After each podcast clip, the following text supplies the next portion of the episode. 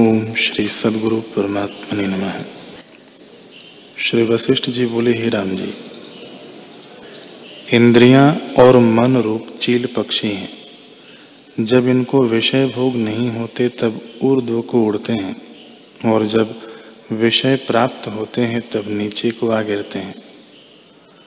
जिस पुरुष ने विवेक रूपी जाल से मन को बांधा है, उसको ये भोजन नहीं कर सकते।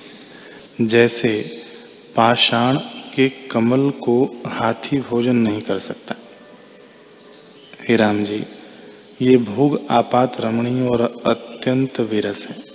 जो पुरुष इनमें रमण करता है, वह नरक को प्राप्त होगा।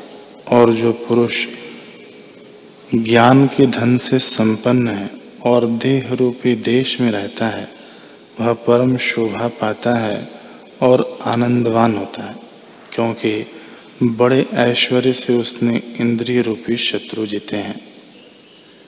हे राम जी, विवेकी की इंद्रियाँ पतिव्रता स्त्रीवत हो जाती है। मन माता की नाई पालना करने वाला होता है और चित्त शुद्ध हो जाता है। हे राम जी,